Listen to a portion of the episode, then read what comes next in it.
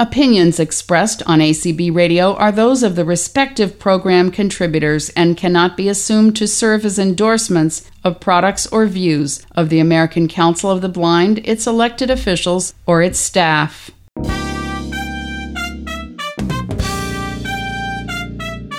M A I N M E N U main menu Main menu. main menu Hey everyone, you're listening to Main Menu for the 29th of March 2019. This is your co host, Jason Castonguay. Talk about March Madness. It's been a big month in the world of technology with the CSUN conference, Apple event news, and so much more. This week, your Main Menu team starts the show with the Unity Project. Learn how you can get audio described information about America's national parks via the Unidescription app for iOS and Android.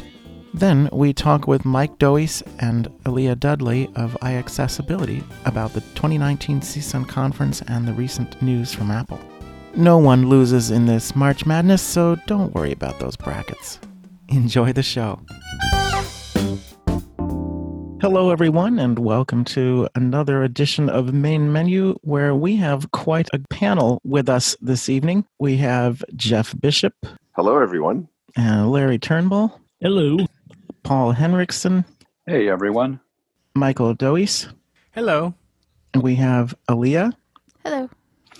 and we have Brett Oppegaard. Is that the pronunciation that's correct? That works. Aloha, everyone. All right. Larry, I'm going to hand it to you because you know a little bit more about what's coming. We're going to speak with Brett first, correct? Yes, thank you. As you know, my name is Larry Turnbull, and I'm here with Brett Oppegaard, who is the lead uh, team person on a project that ACB has been partnering with for quite a while now, and it is called the Unidescription Project. And what this is is there's an app for your Android or iOS device that lets you enjoy audio description when you're touring many different national parks across the country. Hello, Brett. Hello. Thank you for having me on the show. Great. And tell us more about this great uh, feature that uh, we'll get to enjoy as we travel through many of the national parks across the United States. Sure. Well, about five years ago, um, the National Park Service came to me. I'm a an associate professor at the University of Hawaii with a specialty in technical communication and researching um, mobile technologies and mobile media. And the Park Service came to me with a request to help uh, improve the accessibility of media at national parks nationwide, starting with their uh, brochure, which is uh, the most common, uh, most pervasive piece of media in in the Park Service. Every just about every park has a brochure, and uh, just about everybody that comes to the parks wants to use the brochure to get us an orientation to the site and a sense of some of the highlights and things like that. So, uh, but if if you can imagine a brochure as a uh, two-sided piece of paper with no sound or no tactile sensations, it's pretty much uh, unusable by anybody with uh, vision impairment or anybody who's blind. And uh, the Park Service wanted to change that, so they asked me what I could do. And um, one of the first things we started looking for was uh, are there third party solutions out there that could um, we could work in and create audio description and and put that into those third party solutions and you know build out the accessibility that way we found there really wasn't anything uh, that could do that so we built our own web tool we uh, built our own mobile apps we made them all free to use free um, for people to download and um, started out trying to audio describe the world beginning with uh, the u.s national parks Excellent. So, how would this work? Would you get um, real time audio description as you're walking through the park through the app, or how would this? How would uh, somebody go about getting the audio description as they tour?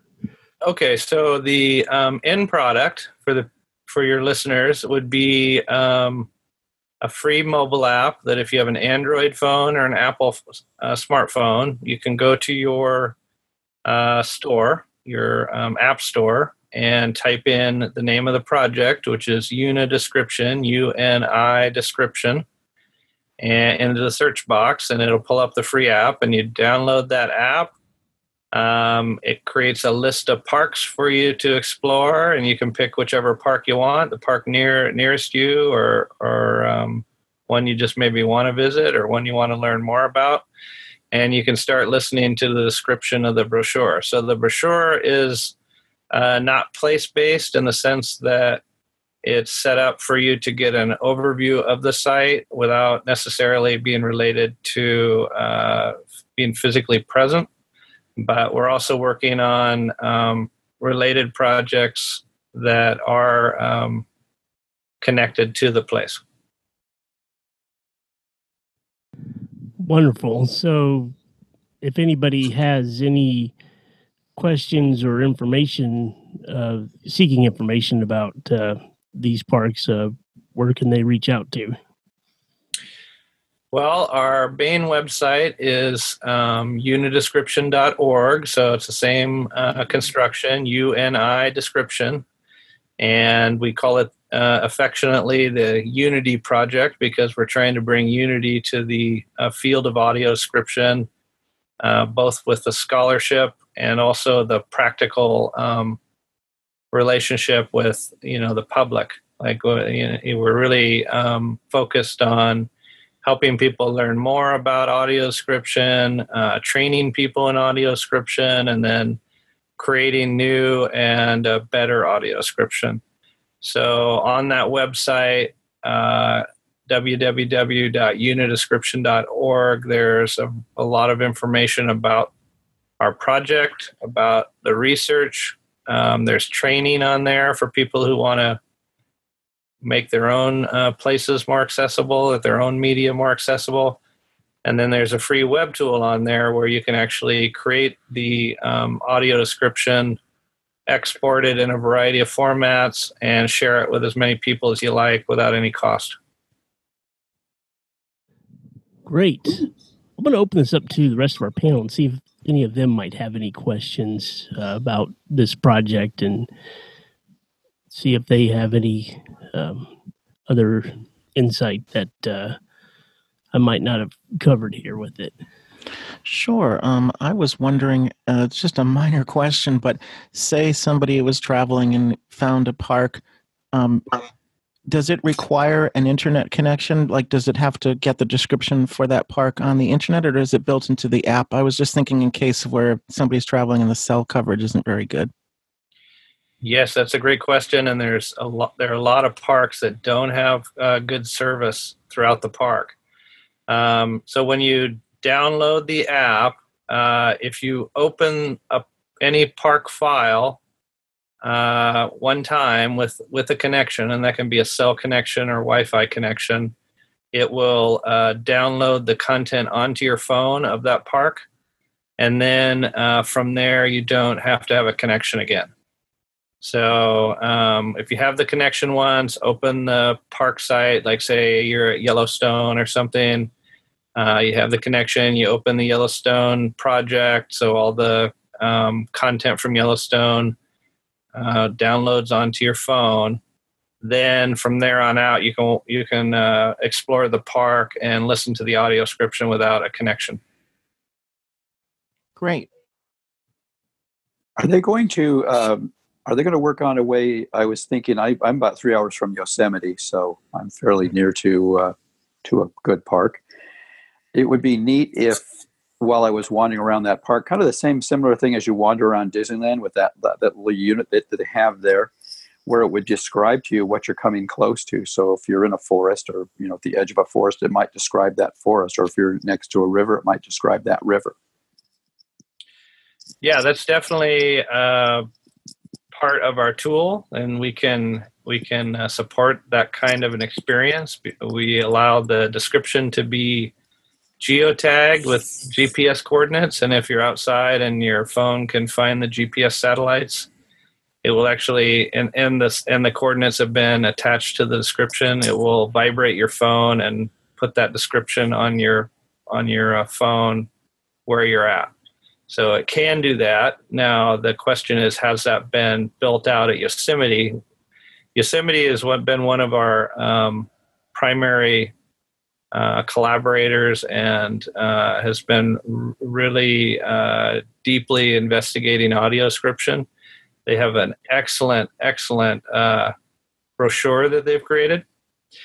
And in fact, we, um, as part of as part of our research, we chartered a bus and brought a group of about 30 uh, members of ACB from the Fresno area to Yosemite to test out the um, Unity audio description there.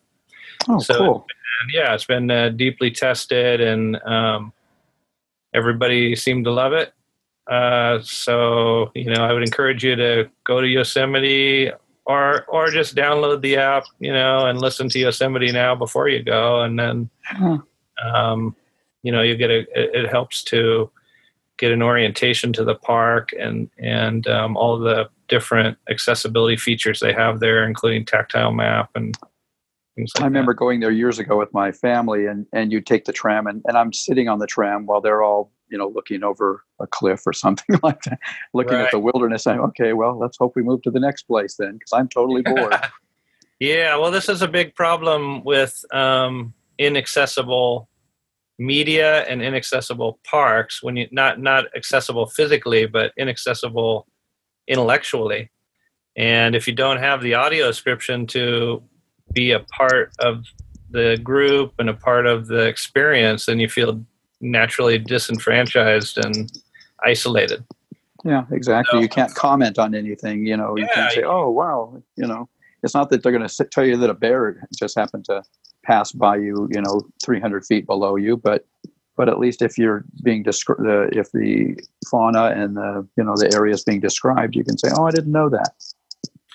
Well, and also um, by using this kind of brochure, audio brochure, you can be involved in the discussion before you go and say, "Oh, well, I um, I heard on the Unity uh, app that they have a tactile map in the visitor center, and let's make sure to get to that." Or you know, there's oh, things yeah, true. so you can help to set the agenda instead of um, being just brought along and, and stuck in situations that really aren't that interesting to you. Yeah, that's great. I'll have to try that out. I may I may Yeah. get back to Yosemite then. I hope so. I hope so. They would love to have you. Let me know if you're going to go, and this goes for your listeners too. If you're planning to go to a park and you're using Unity, um, send me an email, and it's on the website, uh, and I can help um, connect you with the park rangers there, and they can sh- make sure to uh, uh, uh, tell you about all the different accessible features of the park. cool. Wonderful. Yeah. All right. Any other questions from the panel? I didn't have any questions. I just wanted to say, you know, uh, it's been great to partner with you guys and actually make this project happen. So, uh, good work on uh, getting that done, and uh, we really uh, appreciate, uh, you know, this being brought to parks uh, around the country.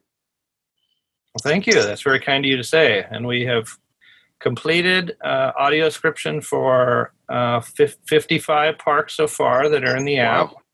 We have 30 more in process. And uh, we're hoping by the end of the year to have over 100 um, throughout the country.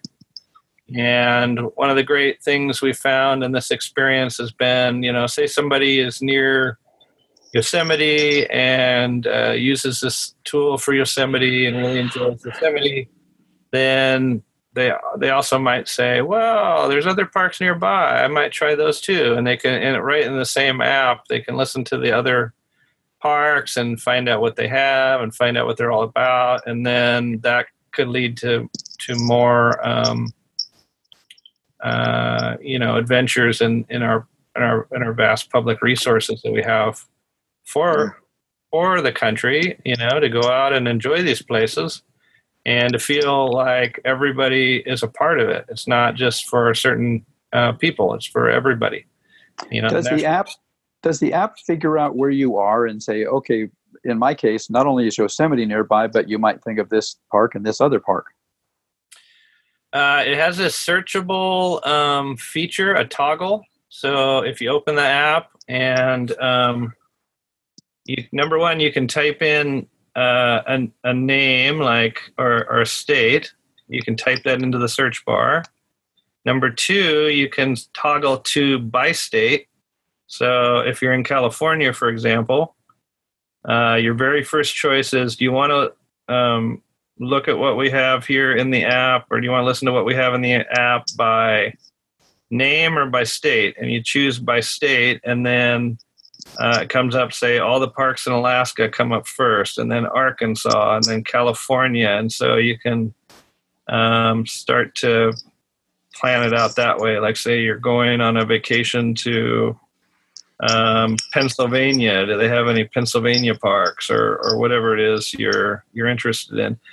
And then the question of will it uh, trigger it? it? It will if it's set up to um, to a certain GPS coordinate and you're within that vicinity. So I would say that you know it kind of depends on how close you are to the park, and then if that particular park has set that feature up. Okay. Great.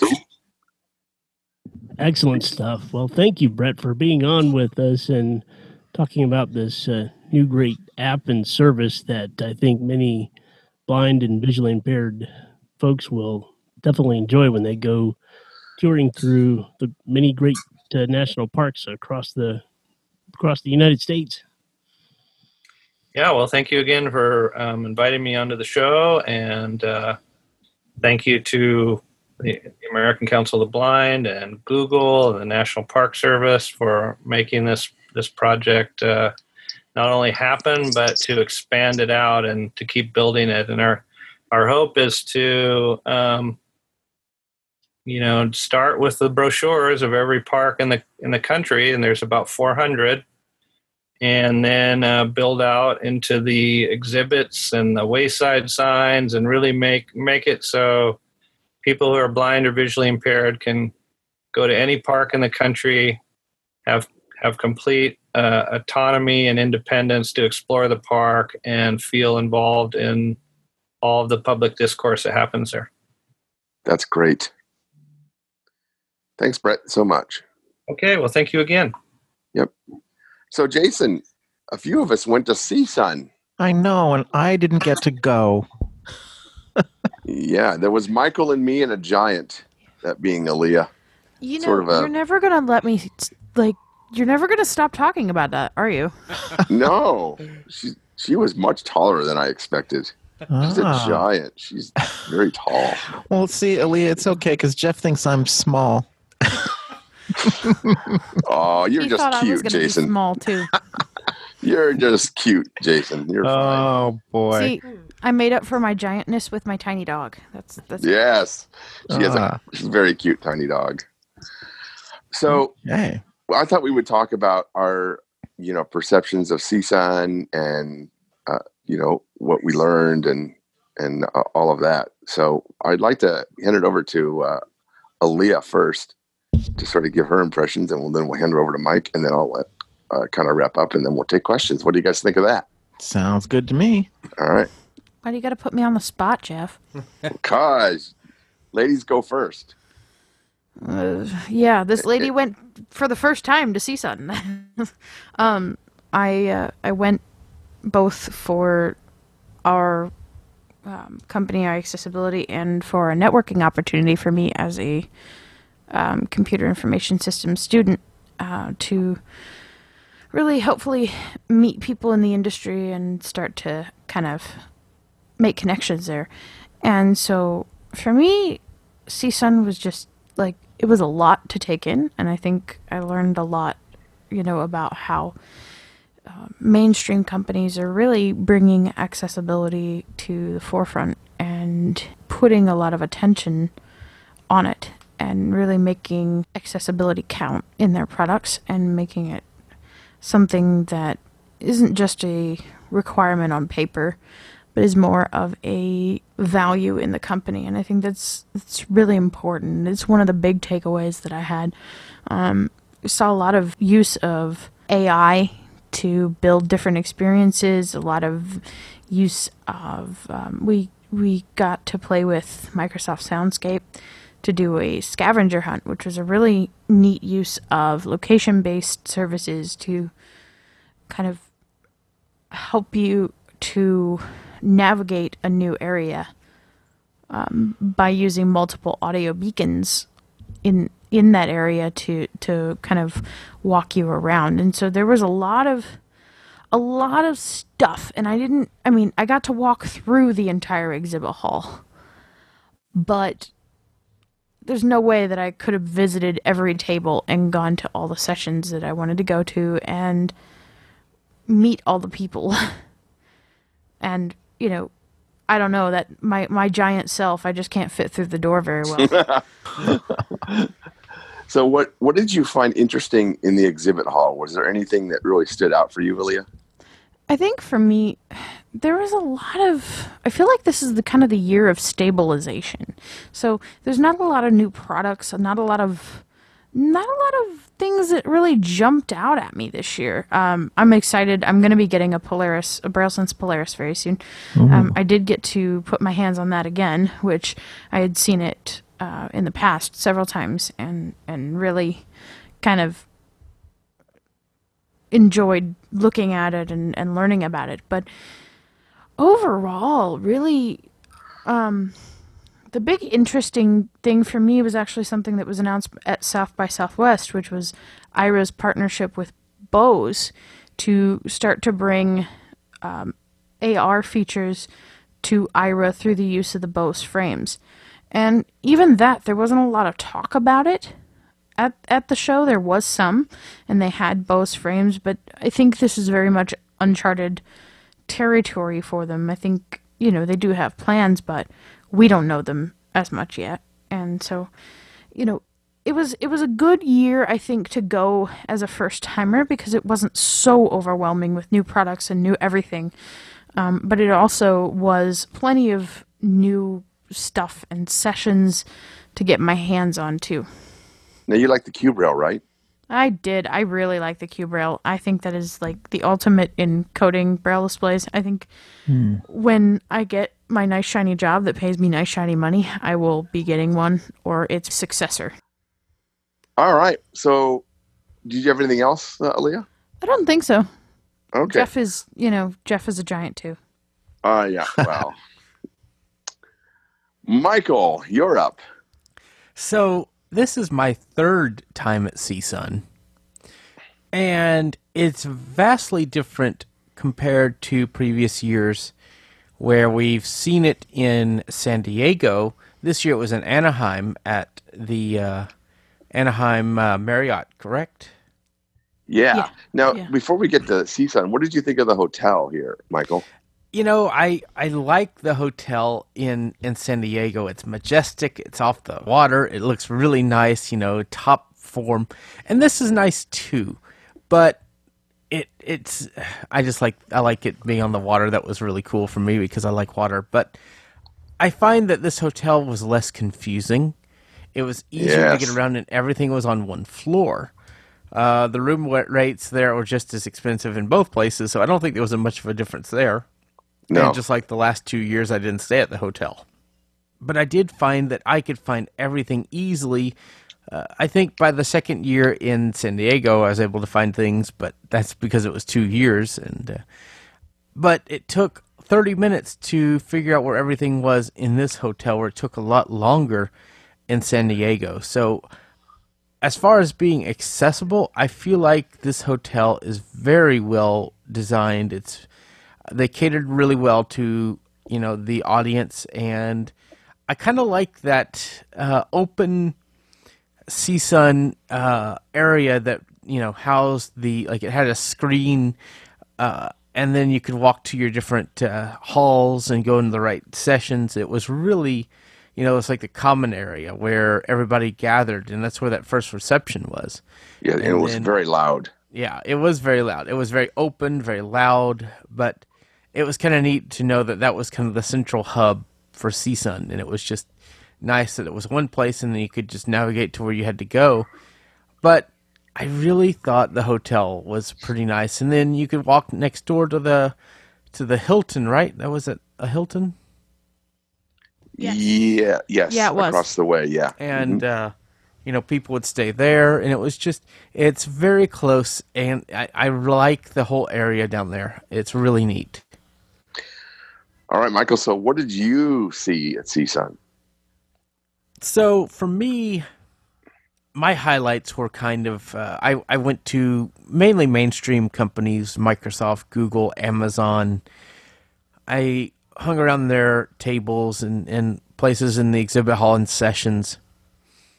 And I I really enjoyed because I'm a gamer. The I got to play with the Microsoft uh, uh, Xbox. Xbox accessibility controller, and that was really awesome. Got to play with that, and the lightning talks, I believe they're called, uh, were really interesting to me because they were, you know, geared towards all kinds of audiences. So there was some developer stuff that I found really interesting, and it was just all in the exhibit hall. And uh, you know, Microsoft employees were there, the Soundscapes team. We got to meet them, and it was just a very personable experience throughout the exhibit hall. But I think I honestly think that Microsoft kind of stole the show for me as far as being the most personable booth uh, at the exhibit hall. So I want to give them props for that. This, just the teams and everybody there was just amazing. And you know, I went to Google, talked to their folks, um, tried to give some feedback on some things uh, for Chrome and different things like that, and. Uh, then we went to you know Amazon, got to see the microwave, which was really cool. Not as big as I would like Too it to small. be. Yeah, it's was small. right? I mean, now, Paul, you you uh been wanting to get one of those microwaves, right? But you want you have the Yeah, but it's it's with it. only 0.9. I it's like way too small. I was And so excited when I saw low. it, but point point nine is not big enough. Not big enough. You can't do a casserole dish in there. Yeah, so so it'd be great for like a student in a dorm dorm room, Yeah, yeah, um, something like that, or but not for or not really for a family. yeah, or or maybe e for a, a kitchen in a at a workplace, something like that. Maybe not even that though, because it's pretty small. It really is. I mean, the features on it are really neat, but I just don't see how it would be useful for what you would do day to day. Uh, But for me, I was really excited about, you know, just getting to meet people, getting to network. And I did plenty of that at the conference. The Soundscapes uh, scavenger hunt was probably one of my favorite things I've been able to do at a conference, and I would love to do more things like that. So, so now I tried that, Michael, and and I don't know what I did wrong, but I found six of the flags, and then, uh, and it was interesting because it kept finding things out of order. It was very strange. you do Um, that for us. Um, I know, I know, and most people it did not. So I'm wondering if it's because you um, you were going to dinner and you stopped midway through, and I wonder if that had something to do with. yeah, that's possible. That's possible because we went to a meeting, you know, and then and then re, you know continued after that meeting. Yeah, exactly. So it was it was a great conference. I I really had a great time. Uh, I think that the the thing that made it really fun for me was seeing people, um, and being able to, you know, talk with leaders and talk with industry experts and and get feedback, as well as get feedback from uh, just people who are attending the conference. That that's really important for me. I was sort of on a mission personally to look at braille displays because I'm interested in potentially purchasing one. So that was sort of my main focus as I moved about the uh, exhibit hall. And it came down to two products for me, with one probably leading the way. Uh, that is the new ElBraille, which is uh, an enhanced version of uh, Vispero's portable PC uh, braille display combination, you know, product, and the Polaris. Uh, now the ElBraille was interesting. So they they added an i5 processor to it. It's got, I believe, 160 gig of SSD storage. I think it has eight gig of RAM. So the specs are, are definitely improved. Now, the thing I did not like, and Aleeha, I think you you saw the ElBraille, so I'd be interested to see what you think. But man, it's really heavy, um, much heavier than the other L from what I remember. Now I could be mistaken on that, It, but it really felt heavy to me. it's a brick. I I am I, I just can't. As somebody who's used to lightweight laptops, lightweight note takers, it's heavier than the Braille Note Touch, and that says a lot. Yeah, and it's all in the battery apparently. I, they probably had to put a heftier battery in there because of the i5. Uh, as far as the storage on the ElBraille, I'm not too concerned about that, especially if you were to use, you know, cloud services or something like OneDrive, where your files are not physically stored on the device, and you can get them on demand. So I think that I'm not as concerned about that. So now the Polaris, I think for me is the right choice in that it supports a number of different file formats, such as Word, Excel, PowerPoint, and more. And they have accessible viewers Natively. natively. Yeah. So, oh, yeah, so I'm excited about that. Other than that, I didn't really see a lot of change, like Aleeha had mentioned. I really didn't see that. The only other thing that I knew about, but finally had an opportunity to get my hands on them, were was the lighthouse uh, out of San Francisco. You know, they do this map project. I think we've even maybe talked about it on main menu at some point. So you walk up to this, you know, booth and you know, you give them an address, and then they will instantly print out a map for you of the surrounding area, you know, within that address, you know, in, you know, the neighborhood. And they had two different ones. You could get a, a map that was sort of at a zoomed out level where basically just showed streets. And then you could zoom in and you could get actual businesses and it would show you what business was where along a street. So it was very, very neat. And uh, I, I got two of them and you can get them now. You can go to their website and you know buy them or I think they're for sale. And you can even get more detailed maps that way too. So from what I understand. So it was yeah, that was really, really interesting. Did any, did any of you have questions about CSUN? Well, I was wondering if anyone got to check out. Um, I know the Braille Note Touch has been updated. I wondered if anyone had any impressions about that. I have I never did seen a. Braille Note Touch. Okay. All Aleeha? I really know is that they kind of traded out the innards for newer ones that are capable of running Android Oreo. The form factor of the machine is still the same. Um, kind of braille display attached to tablet with optional braille keyboard stuck over the top. Um, a little on the heavy side, not nearly as much as the ElBraille. I it concerns me, and the reason that I'm getting a Polaris soon is that the touch was not working at all for my educational needs. Oh it, dear. Um, it did not open um, PDFs, PowerPoints, Excel files, none of that natively. And even if I could get a PowerPoint open, I could only see the first five slides before it would stop. And so I really hope they are working on some of these things. And yeah, they, they recommended an app from the Play Store. Um, once you start putting apps from the Play Store on it, though, it's been my experience that it really slows down. Um, so I'm hoping this update to Oreo has done something for all of that and solved that problem. Anyone else have questions on CSUN? All right. I think we have one more topic, right, Jason? We do. We want to talk about the recent Apple keynote. Yeah, well, I think I think we should take a little step back and talk about product releases. Michael, do you want to talk about those, and then we'll jump into the event? Maybe Paul can kick us off, and we go there. Sure. So last week, Apple quietly, very quietly, like before people woke up, released several new products. The iPad Air, which is a reboot of the uh, iPad Air line with Apple key, uh, the smart keyboard case and Apple Pencil first gen support, which is pretty exciting to me as an iPad owner. I mean, I love my iPad Pro, but if they didn't have that, if I didn't have that, that would be a good alternative as a low vision user. They also came out with an iPad Mini. Uh, uh, is that sixth gen? Or would that Fifth, I believe. Fifth. I believe it's fifth gen. Fifth, yeah. yes. Yeah, Mini 5. I get Yeah. confused between that and the iPod Touch, which both products haven't been updated Right. in quite some time. And the iPod Touch didn't see anything. Yeah, we, we were expecting an iPod Touch update, but we did not see that. But this iPad Mini also has Apple Pencil support, which is really exciting. So, uh, more devices that get that support. So, But I guess it's first generation Apple uh, Pencil support, not second generation Correct. Pencil support.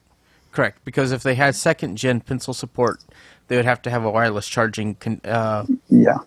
thing on the side and they're very nice devices to look at and I, I do want to go to the apple store and take a look at them. I still haven't seen them yet but they're nice ipads. Apple came out with a new imac that boasts two times the uh, power of the previous i believe.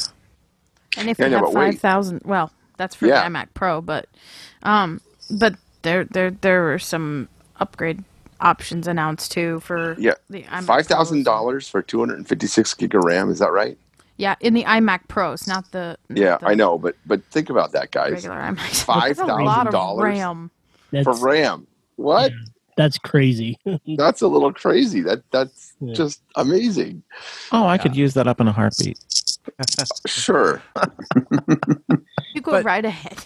they they've done some great improvements on that line and it just proves that you know they're still working on the mac line so people that think otherwise are being proven wrong by this and it's very exciting that they're still improving the specs and hardware on those devices and then apple Michael, released Michael. go ahead I have one of them right here. Look, listen, listen.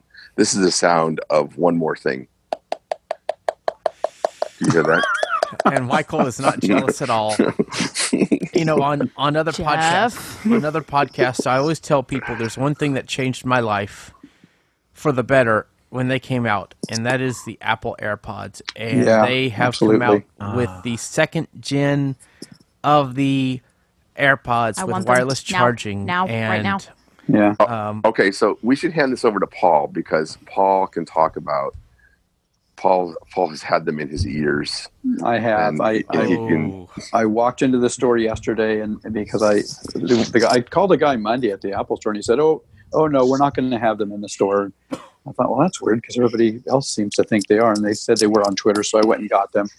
I didn't buy the the ones with the wireless charging case because I don't have a wireless a Qi charger that I can charge them on. And and if I ever decide I really want to do that someday, uh, I can always go and buy the case because I I'm from what I'm hearing, the new iPhones that will come out next year, you'll be able to charge things from the back of the phone like you can with some of the Samsung phones.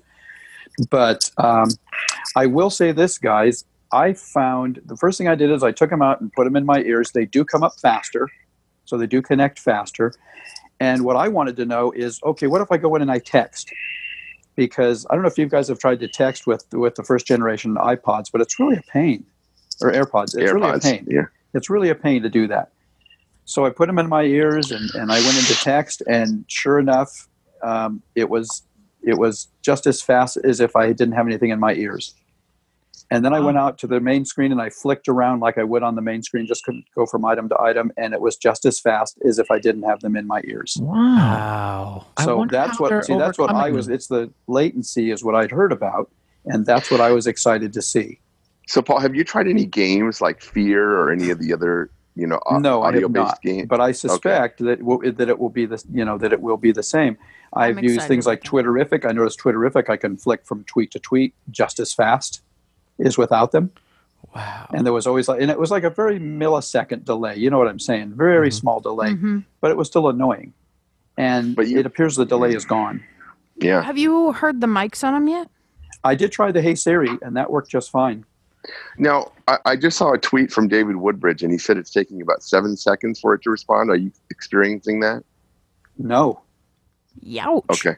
No, I don't know what's going on there. Seven seconds. Yeah, I don't. I, That's yeah, a it for, says for it to takes seven- connect. I wonder No, if he for really it means to. Well, when you say you know H lady, No, uh, no. Mm-mm. okay. That's Yeah, I I found would that say- interesting. I was I like, would wow, say what, about that's- maybe two. if that's happening, I would unpair them and repair them to the phone. Yeah. I mean, I think it'll be interesting to see how now that Jeff has his. You know, he'll probably do a little bit more kind of. He the first thing he asked me is, "Did you did you try it with your with your earpods in texting, and then and then put your AirPods in and te- and do the same kind of texting? Was it any faster?" And I said, "No, I just wanted to see could I text conveniently Sure. with these things in my ears." Yeah. Yeah see, and Okay. I guess my ears are weird or something like that because those AirPods and the typical earbuds that come with the iPhones and all that, they just don't stay in my ears. They keep falling out. Uh, so- Well, you you have Vulcan ears, Larry, and so that you know. I, I saw something on YouTube today. Um, I'll have to see if I can find it again because I wanted to tell my wife about it uh, because I bought some of these little things that you can. The guy called them cozies. I don't know what you what else you'd call them, but they're little rubbery things you can put over the AirPods that kind of help keep them in your ears better. And I bought a pair, but the problem is you have to take them off every time you finish because you when you put your AirPods back in the case yeah, they won't fit in the case. and he said he had a he had a set that he'd gotten. They were he got you got four in a set, and he found or four pairs, and he said you could get them in the case. You could keep them on and still get the close the top of the case. I don't see how that's some of possible. those. Maybe they don't have those little ear If uh, wings on them or something. Maybe that's the difference. they've maybe. probably just silicone sleeves. And people are saying they sound better. Uh, you know, I think they sound a little. They then one podcast I was listening or one uh, YouTube thing I was listening to today said they're actually louder than the first generation if you crank them all the way up. I don't know why anybody would do that, but there you go.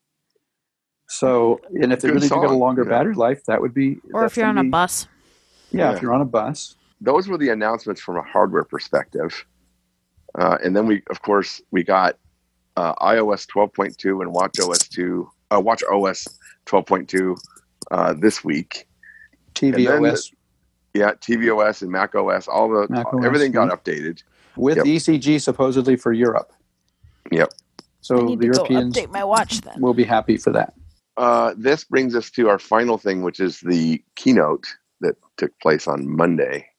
Paul, Well, do you want to can- kick us off on that? Oh, go ahead, Uh, real quick, can I can I add something in here about the iOS 12.2 that I feel is pretty significant? Is the You mean besides the 55 security updates or whatever it is? the enhanced message quality or audio message quality in iMessage Absolutely. is amazing. It's about time. I, I think it sounds better than WhatsApp and a few others, personally. Yeah, the Yes. the codec they're using is much better. I wish I knew what it was. It's uh, honestly, it just sounds like whatever they're using for voice memos because it's it's that clear. I'm really happy that they finally done this because I've been wondering why it just hasn't been that great. You know, when I knew the technology is probably there. So, And the naysayers were saying, "Oh, now WhatsApp's going to go away, and why would you want to send a voice memo, any uh, voice message anyway?" Well, because you just might want to send a voice message to your significant other or your, or your best friend. You know, I mean, you don't always want to text all the time. Sometimes it's easier just to send a voice message. And this does not help with cross platform. Paul, you want to talk to us about the? I'm not. I'm not sure that. I mean, there was a lot in the keynote, but I'm not sure there's a lot to talk Well, about. Yeah, well, I'm going to say because I, I mean, I heard all kinds of naysayers and doom. You know, oh, this is crazy. I can't believe Apple's so stupid. I'm going to start out by saying nothing in the keynote interested me. Nothing. I, you know, it was like, oh wow, I can't wait. You know, nothing interested me. But I think it's a good idea that Apple is doing things that will that will increase their revenue stream. I mean, look at what we have now. I mean, Yeah. I'm how many things am I subscribed to now? You know, uh, I'm you know Office 365, and that's not even counting you know your normal Netflix, Hulu, Amazon Prime, that sort of stuff. But how many thing, other things are we all subscribed to? It's it's all becoming a subscription model based society nowadays, and so I think it's a good thing for Apple. Am I interested in any of it? No, not necessarily. They had the uh, they had the the magazine thing, the Apple the uh, News So Plus, Apple News Plus. Apple Mhm. News Plus. And for a second, I, I mean, I did think to myself for a second, wow, now I can have, I can look at 300 different magazines that I really wouldn't have had access to before. But then I Well- thought, well, do I care? No. Yeah, but let's talk about that because we've had some. I mean, I mean, I personally have had issues with it. Um, I mean, on the phone. So I signed up for the trial for that the other day, and I and I found it difficult to read and get back to say the table of contents within the magazine itself. It the, the interface to me felt unpolished. Um, you know, and perhaps that's because of the different formats of the magazines. Michael, I don't know if you can speak to that from a visual standpoint. I can. Uh, I kind of want to first, though. Aleeha and Jason on the IACast network did a demo of this uh, on iPhone and Mac non-visually. So, Aleeha, what did you guys find on the IACast demo that you recorded uh, about this? That you know, how, what were your findings? So we found that first of all, when you go to the Apple News Plus tab to subscribe, don't flick, uh, because the pop-up that comes up is not actually in the flick order. You're going to have to touch in the middle of your screen and find the text about it, and then you can flick. But you cannot flick from the top. Um, so you're going to have to find that and um, activate the subscription button, which is weirdly labeled. Um, as you'll see when the when the show comes out, is there's some funky labels going on. Um, it feels very, very bolted on. Very much, Apple took some base system that maybe wasn't accessible and tried to make it so, and didn't exactly do a grand job of it. Um, that it's okay and it's usable and you know i saw a lot of doom and gloom and this is not going to be accessible this is no i i think it's it's usable is it great no could it be better? Yes. But it is usable. And depending on the magazine you click on yeah you're going to have some navigation problems. But let me tell you that navigating the system on the mac is one of the worst experiences i have ever had. It's bad. There are really bad labels, um, if there are labels at all, on some images and elements. Um, unlabeled scroll areas, uh, lots of interacting and stopping interacting, and more than even you would expect to be on Mac OS. Very, very rough. Of course, ever since Apple started bringing some of these iOS apps to the Mac, I have experienced some major issues with the way you interact with them because it's not the way that Mac VoiceOver works. It's essentially when you open these apps, you're kind of using this Mac iOS VoiceOver hybrid. For example, you need to double tap or VO space on search fields to edit them and this does not normally happen on the Mac. And this is also in the Apple News app. So just if you're if you're interested in checking this out on the Mac, be very patient with it because Yeah. while it's doable, it's kind of ugly. and a, as a low vision perspective for me, the magazines have never been something I've been interested in because I couldn't see them, uh, you know, in actual print. And I looked at uh, a service called Texture, which was what Apple bought to uh, produce this, and I thought it was a great service, except for everything was image based. So I couldn't use VoiceOver. I couldn't use a lot of the low vision tools that I could use now. And you'll find that when you go and you look at different magazines on uh, Apple News Plus, there's two types of format. There's standard PDF, which all appear to be accessible. By the way, folks, they have made their uh, their text be accessible through some shape or form. Sometimes I'm not exactly sure how they have it reading because it doesn't actually show voiceover focus on the article, but it still reads it. And some are in um, the Apple News format, the format that they use online that you can actually opt into on your website to have your RSS feed be produced to Apple News. So uh, your mileage is going to vary, but for me, I can zoom in on these images. I can get the same. Uh, I could get the same use of a magazine that a person with a full sight would get uh, because I could see the images by zooming in. So for me, this uh, subscription is another very useful thing because there's a lot of magazines that I would like to be able to read, but I couldn't see the pictures or you know read the captions easily.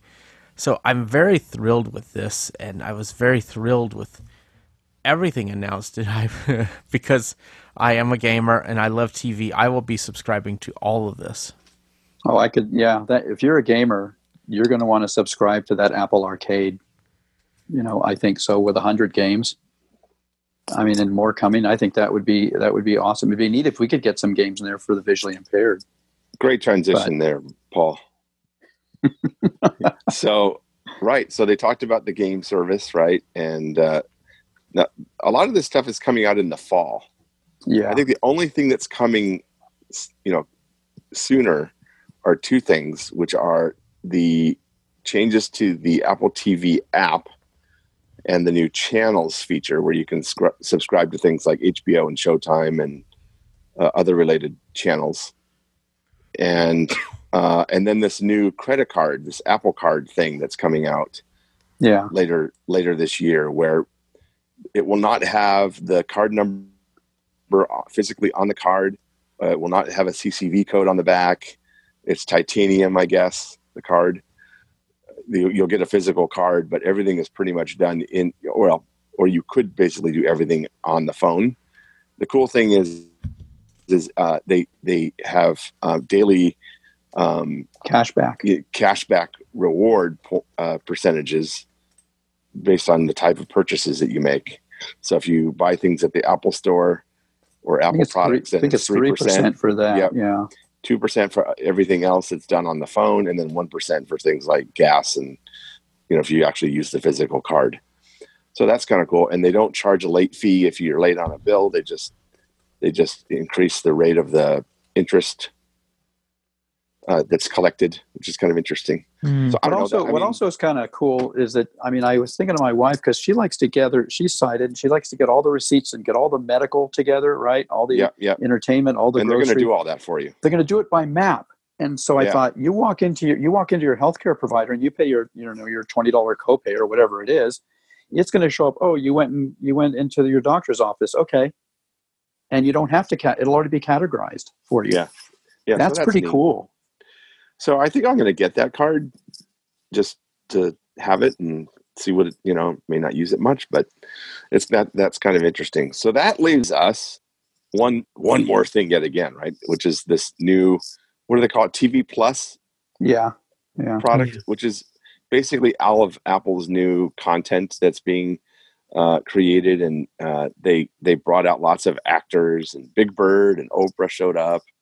By the way, anyone notice that you know Big Bird retired, right? The the person who played Big Bird, and now the voice is totally totally different. I mean, it's wow wrong. It's really wrong. Yeah, uh, it's very very wrong. So they showed you know the actors that played in a lot of the different series that are going to be coming out you know some good sci-fi stuff there's a there's a show called See about uh, the the entire world has is now blind and centuries later. Basically they they wonder if people could ever see as it was described right paul? I think that's how it yeah. was described. Yeah, yeah. there's some kind of a virus or something and so everybody's blind and of course you know everybody's going to watch that because jason momoa is in it and i guess he's a real hunk so all the sighted girls are going to watch that anyway because he's the guy yeah. that played Aqu- aquaman and he was on game of thrones so evidently he's really good looking and it was interesting because he, he, he sort of described it kind of interestingly. It was very fascinating how he how he did that. You know, he tried to get people to close their eyes in the audience and think about yeah, different yeah. senses, and it was it was it was kind of neat. I liked it. So, you know, at least for me, it was interesting. I'm glad that Apple is expanding into services. I think that's a good thing. It enhances their portfolio and allows them to make more money in certain areas you know uh, but would i run out and get it, you know all of this right away i don't think so Well, don't forget you have the option of getting a TV that has the TV Plus. Oh, that's I'm true. glad Correct. that up. That's true. That I'm is glad you brought that up And- be- because one of the things I don't know if a lot of people caught on to it, but you know we have two of these in our apartment here in our small little 600 square foot apartment, Amazon TVs, and I'm I was surprised when they mentioned that. I'm And Roku. wondering, I'm And Roku. wondering if that will let you be able to use the Apple TV app with the, as we call her, the A Lady or A L E X A. Yeah. I don't know.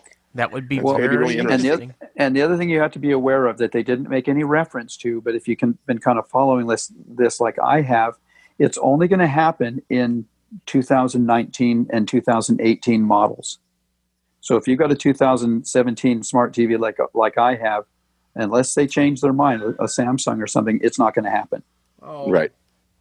See, so but I think that only applies to the smart TVs.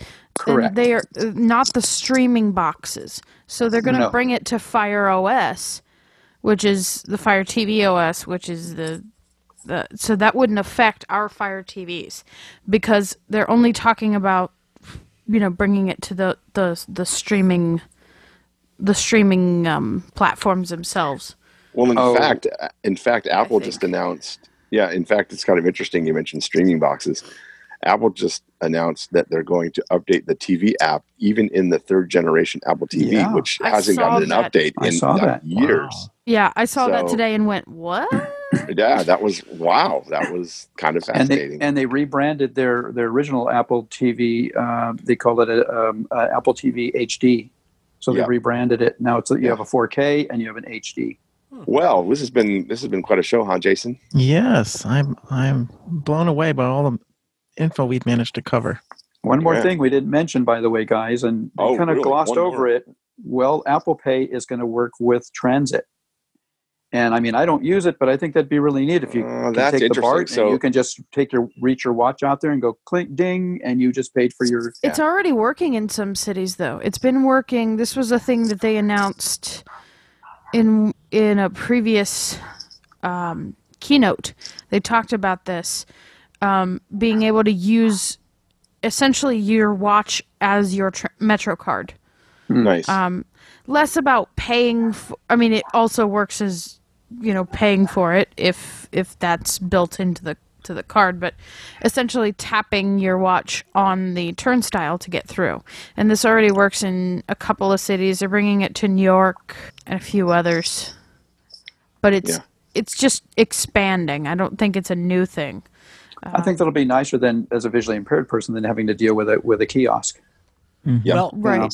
it's very interesting here in Austin for our Capital Metro buses. If you go and you activate uh, on on buses that support this, you have to scan a code, and it's very annoying because they have NFC in their in their readers already, which I think is kind of a prelude to this in Austin. If you get your watch or your phone too close to the reader, it will activate Apple Pay. Just as a curiosity note, has anyone used Apple Pay to pay a friend or you know another individual? Yes, Oh yes. I've Very done it easy. frequently, Oh, very cool. Okay. Yeah. I haven't and it w- yet, and but and it and it works on uh, even vending machines. oh, wow. Oh yeah, it works well on vending machines. I've used it on point of sale machines, and um, I use it a lot with uh, Instacart for when I get groceries delivered. Yes. Now, now Apple just recently we got a Bonnie and I both got an email where they stopped. You used to be able to pay uh, your friends using a credit card, and they've Right. stopped that now. They put an end to that. I think that's because they're getting ready to do it with their own credit card. Exactly. You will still be able to pay with a debit card. Right. Right. just not so your Not a visa credit card. your Yeah. visa bank cards will still work yeah. um Yep. Yep. but not not credit cards and you know i was going to say it's so nice like it feels so futuristic to walk through the line at walgreens enter my rewards number on the keypad and then when they're ready just flip my wrist over and tap the reader with my watch It is just so, it's, It's, so magical. nice. and it's very neat where I work at the Criss Cole Rehabilitation Center in Austin. I regularly train our students uh, to use Apple Pay, and they're like, "Wow, that is so cool!" So it's kind of neat to see that realization that my that their phone can do these things. So And doesn't your vending machine have Apple Pay on it? Yes, it does, which is a a, a, a reason trip. for the purchase of Boy, mini sodas. that's that's that's really kind of a bad thing. Well, Aleeha and Michael, this has been great, and uh, we'll we'll have to do it again next year. The CSUN and all that. Definitely. Yeah. Yeah. Well, thank you, everyone. This has been a very fun discussion and lots of things discussed. So uh, I appreciate you all being here. And Thanks so much, everybody. Thank you. Yeah. Thanks for having us. Main Menu is a program brought to you by the American Council of the Blind and ACB Radio. It airs every Friday evening beginning at 9 p.m. Eastern on ACB Radio Mainstream, repeating every four hours until 5 p.m. the following day. You can listen by going to acbradio.org slash mainstream, use ACB Link for Android and iOS, grab it as a podcast, or call 712 775 4808. If you have comments, suggestions, or a submission of your own you'd like us to consider, please email us mainmenu at acbradio.org or reach out to us on Twitter at mainmenu. Thank you for listening.